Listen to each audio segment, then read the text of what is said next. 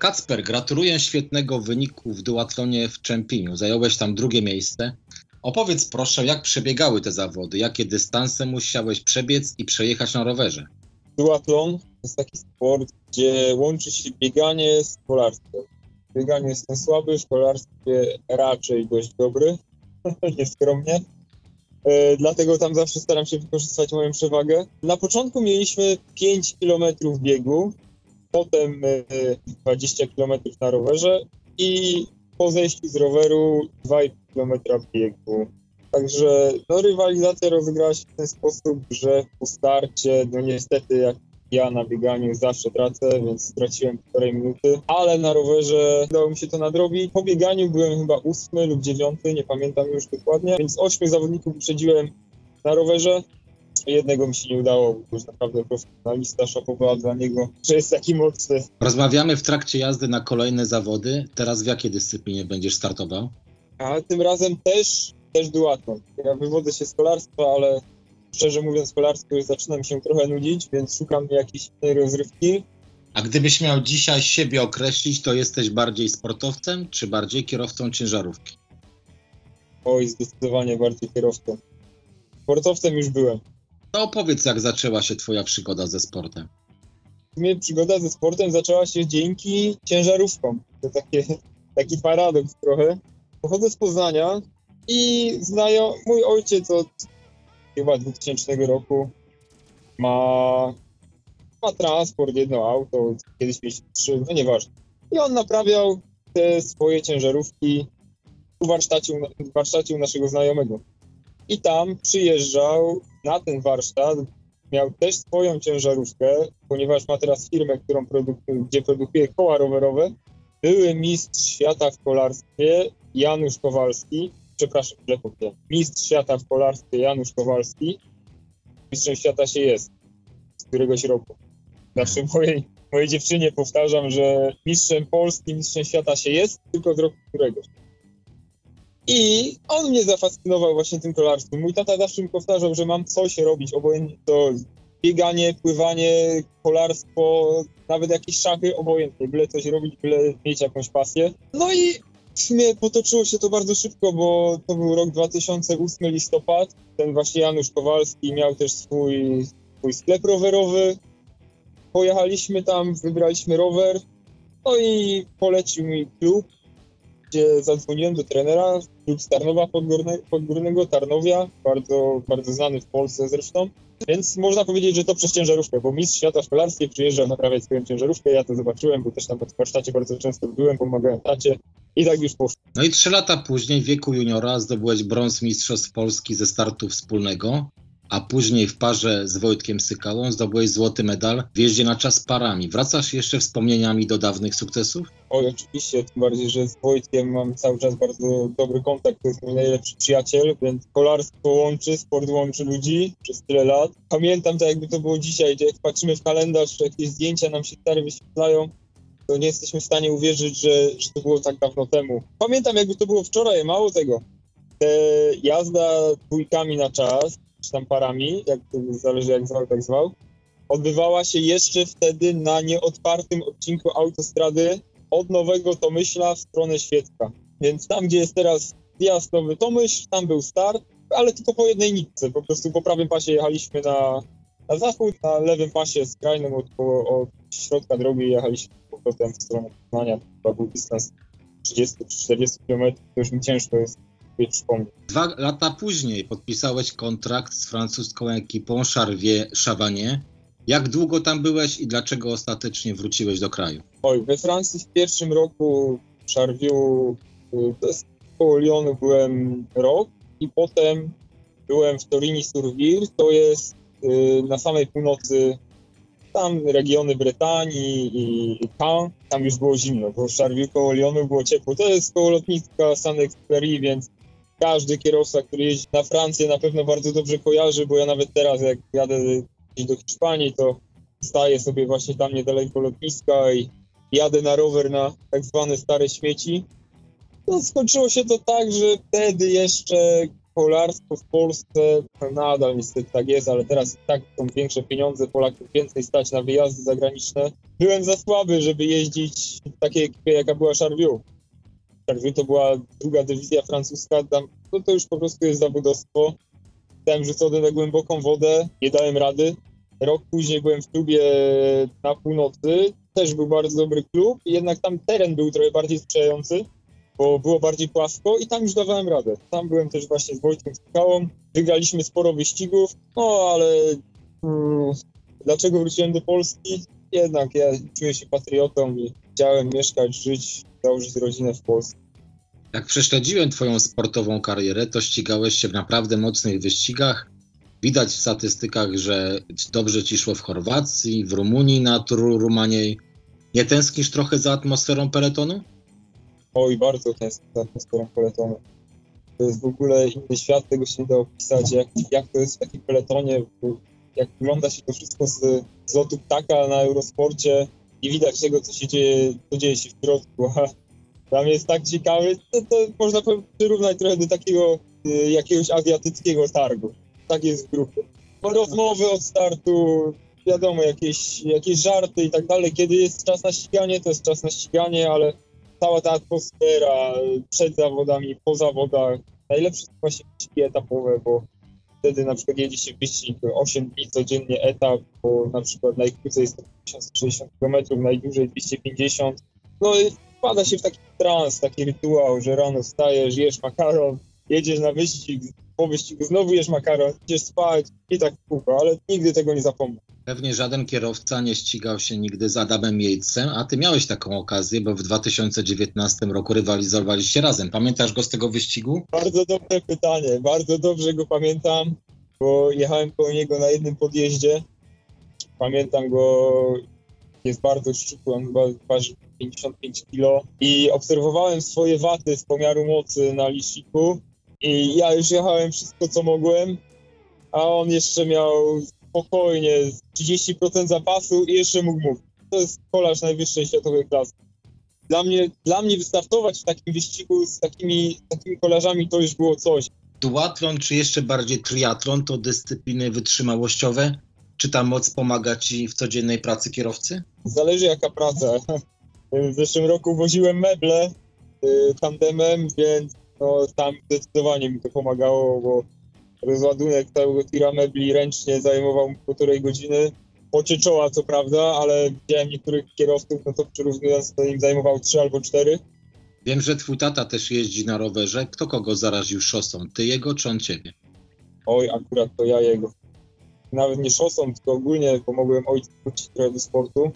Trochę się zasiedział, wiadomo, własna firma i tak dalej. Pamiętam jak kiedyś wracał z trasy, no to nie było takiej opcji, żeby go wyciągnąć, żeby cokolwiek robił ze sobą, ale on ukradkiem, bez, bez mojej wiedzy, zaczął sobie jeździć na, na MTB, ale to tak jeździł po 10 kilometrów i pewnego dnia mówię mu dalej, ojciec, siadaj na, na rower szosowy, dałem mu moją szosówkę, pojechaliśmy na trening, no i jak już raz pojechał, to już teraz przyjeżdża w nocy o 5 rano z trasy i budzi mnie, żebym, żebym z nim jechał na rower.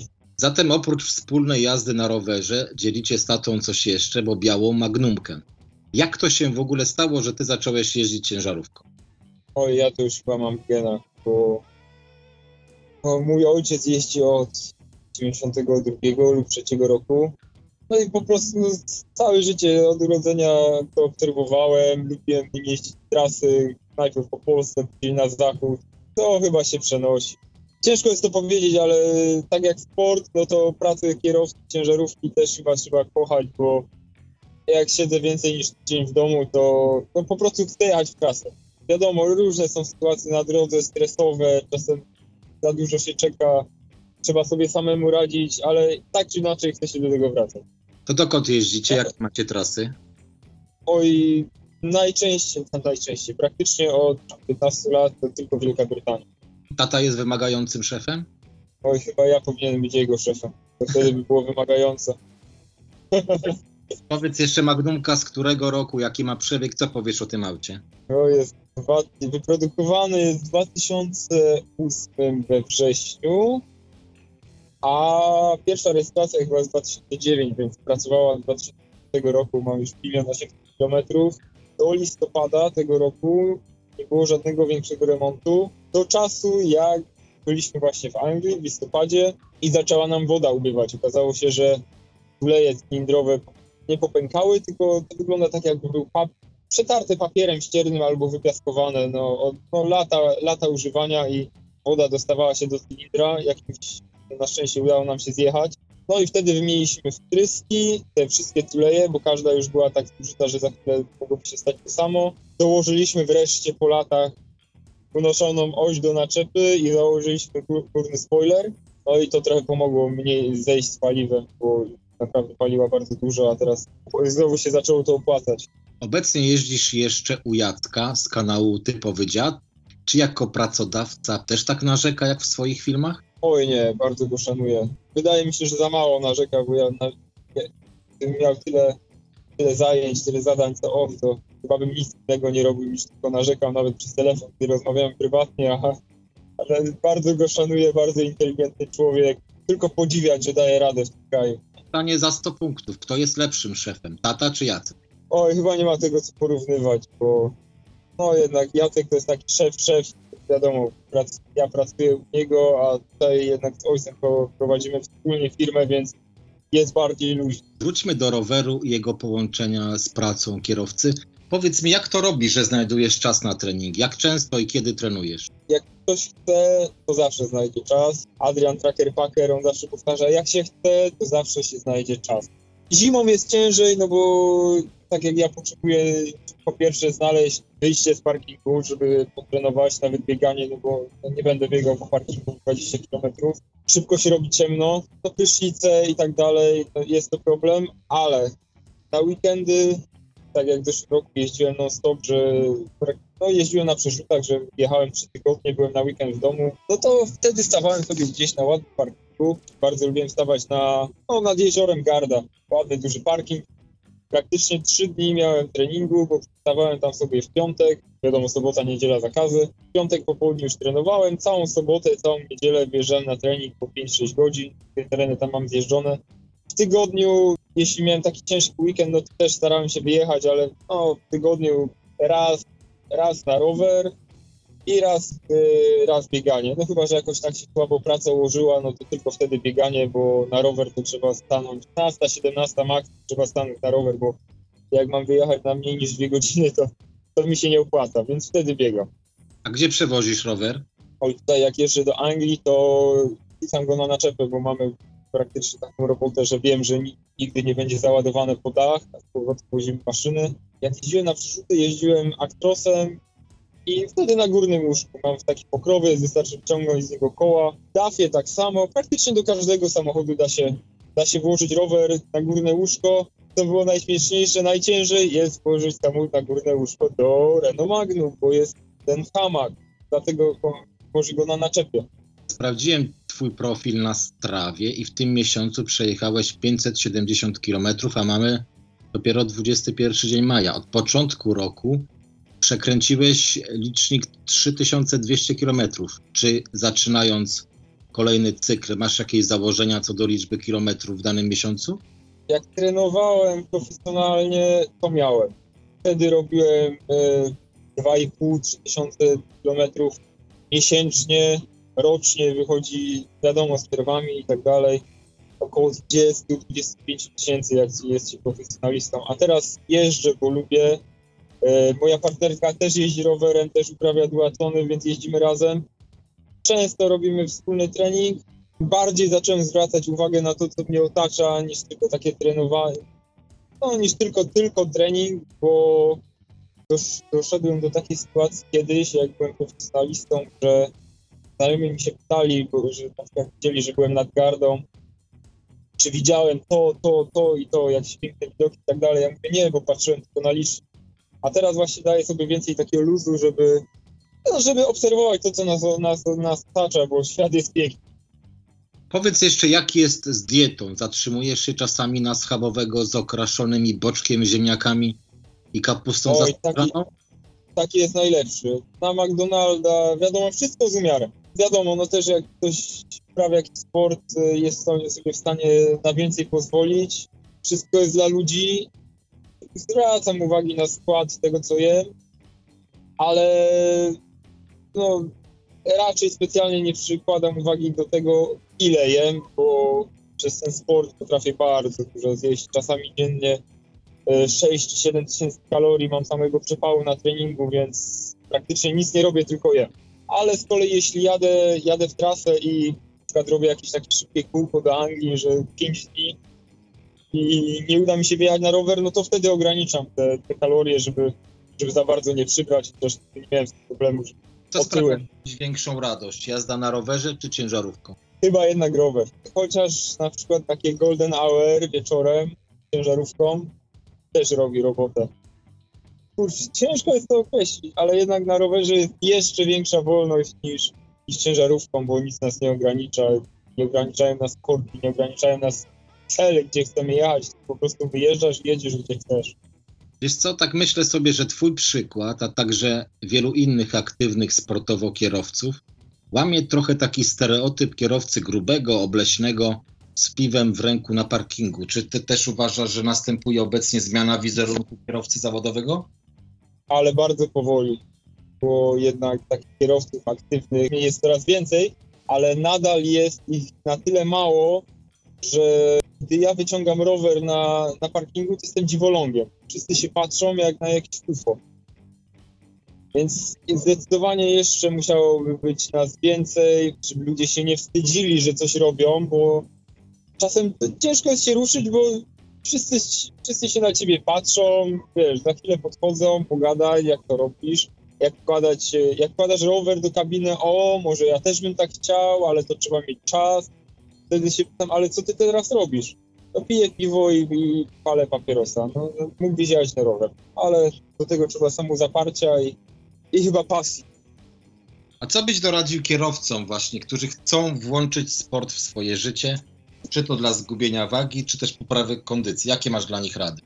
Oj, na początku małymi krokami. Zacząć od codziennie ustalić sobie cel, że muszę po pracy, po zakończonej pracy zrobić dwa kółka dookoła parkingu. Ja teraz jak jadę w trasę i wiem, że y, będzie ciężko z czasem, no bo wiadomo, 9 godzin pauzy, wszystko na styk, to tak czy inaczej zawsze za każdym razem mam ustalone, że przejdę sobie kilometr pieszo przed spaniem. Nieważne, czy jest godzina pierwsza w nocy, czwarta rano, 12 w południe, chociaż taka mała aktywność, a to wtedy, to wtedy pada w nawyk. I później tylko ten dystans można, można zwiększać, dodać do tego rowery, weekendy. Nie trzeba przecież cały dzień oglądać filmów, e, jeśli się stoi na pauzie, tylko właśnie sobie wyjechać. Dla chcącego nic trudnego, kierowca tak sobie potrafi zaplanować trasę, żeby stanąć w takim miejscu, jakie mu się podoba.